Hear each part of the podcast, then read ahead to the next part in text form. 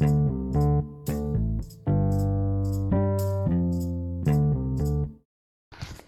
สดีครับ วันนี้มาฟังพอดแคสต์ของตั้งอัธาใจดีอีกครั้งหนึ่งนะครับ เป็นพอดแคสต์ที่โฟกัสเกี่ยวกับความมีวินัย และการมีชัยชนะเล็กๆ น้อยๆในแต่ละวัน วันนี้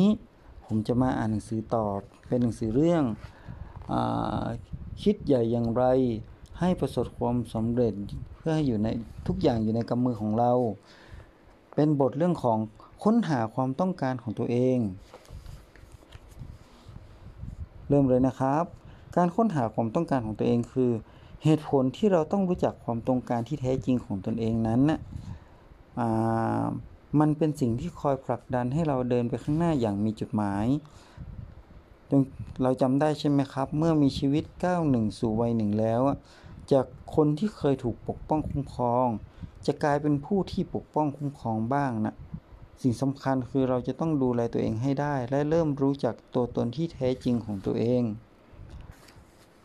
เราจะต้องค้นพบความต้องการที่แท้จริงของตัวเองว่า ตัวเองมีข้อดีข้อเสียอะไร และเราจะพัฒนาข้อดีให้โดดเด่นได้ยังไง และปรับปรุงข้อด้อยให้ดีขึ้นได้ยังไง ดังนั้นถ้าหากเราค้นพบความต้องการที่แท้จริงของตัวเอง มันก็จะสามารถให้เราเดินทางไปสู่จุดมุ่งหมายของชีวิตได้เดียวนั่นเอง และก็จะประสบผลสำเร็จ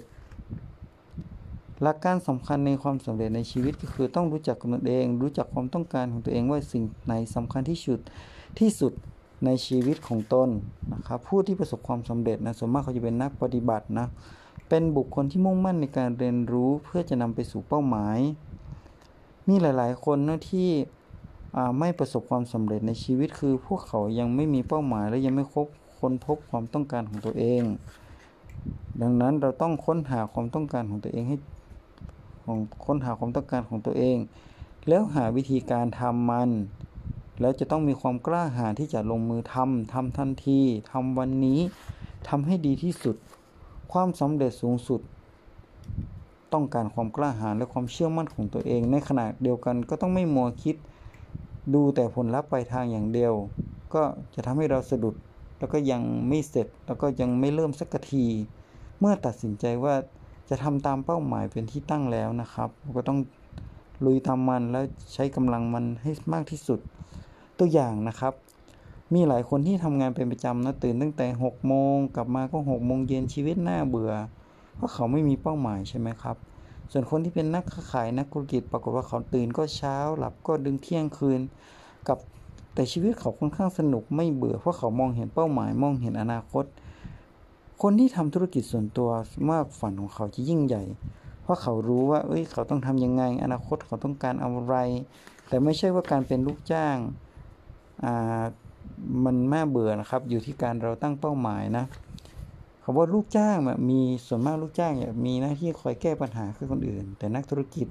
หรือพวกค้าขายจะแก้ปัญหาให้ตนเองนะสิ่งสำคัญคือว่าเราต้องเรียนรู้ที่จะปรับเปลี่ยนตัวเองให้ทันสมัยทันกับสิ่งแวดล้อมต่างๆ ในโลกนี้เพราะโลกเราไม่หยุดนิ่งนะครับ และปัจจุบันในสิ่งต่างๆ เปลี่ยนแปลงตลอดเวลา เราต้องเตรียมพร้อมอยู่เสมอ ในโลกนี้ไม่มีอะไรแน่นอนไม่มีอะไรมั่นคง สิ่งสำคัญที่สุดคือ คนที่ชีชีวิตจะดีได้จะต้องกล้าเปลี่ยนแปลงตัวเองนะครับ บุคคลที่ปรากฏประสบความสำเร็จนะส่วนมากเขาจะเริ่มต้นทำทันที หลายๆ คนมีความคิดดีๆโผล่ขึ้นมา แต่ก็ไม่สามารถทำให้มันเป็นรูปเป็นร่างได้มัวแต่พิจารณา นั่นนั่นนี่นี่เนิ่นนานไปจงไม่มีโอกาสลงมือทำสักที ความสำเร็จนะอยู่ที่การลงมือทำนะครับ คนที่ประสบความสำเร็จสมมติเป็นคนนักปฏิบัติ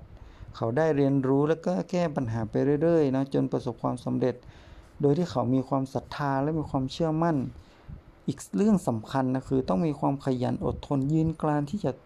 ต่อสู้กับปัญหาอย่างมีสติ และทำงานให้มากกว่าคนอื่น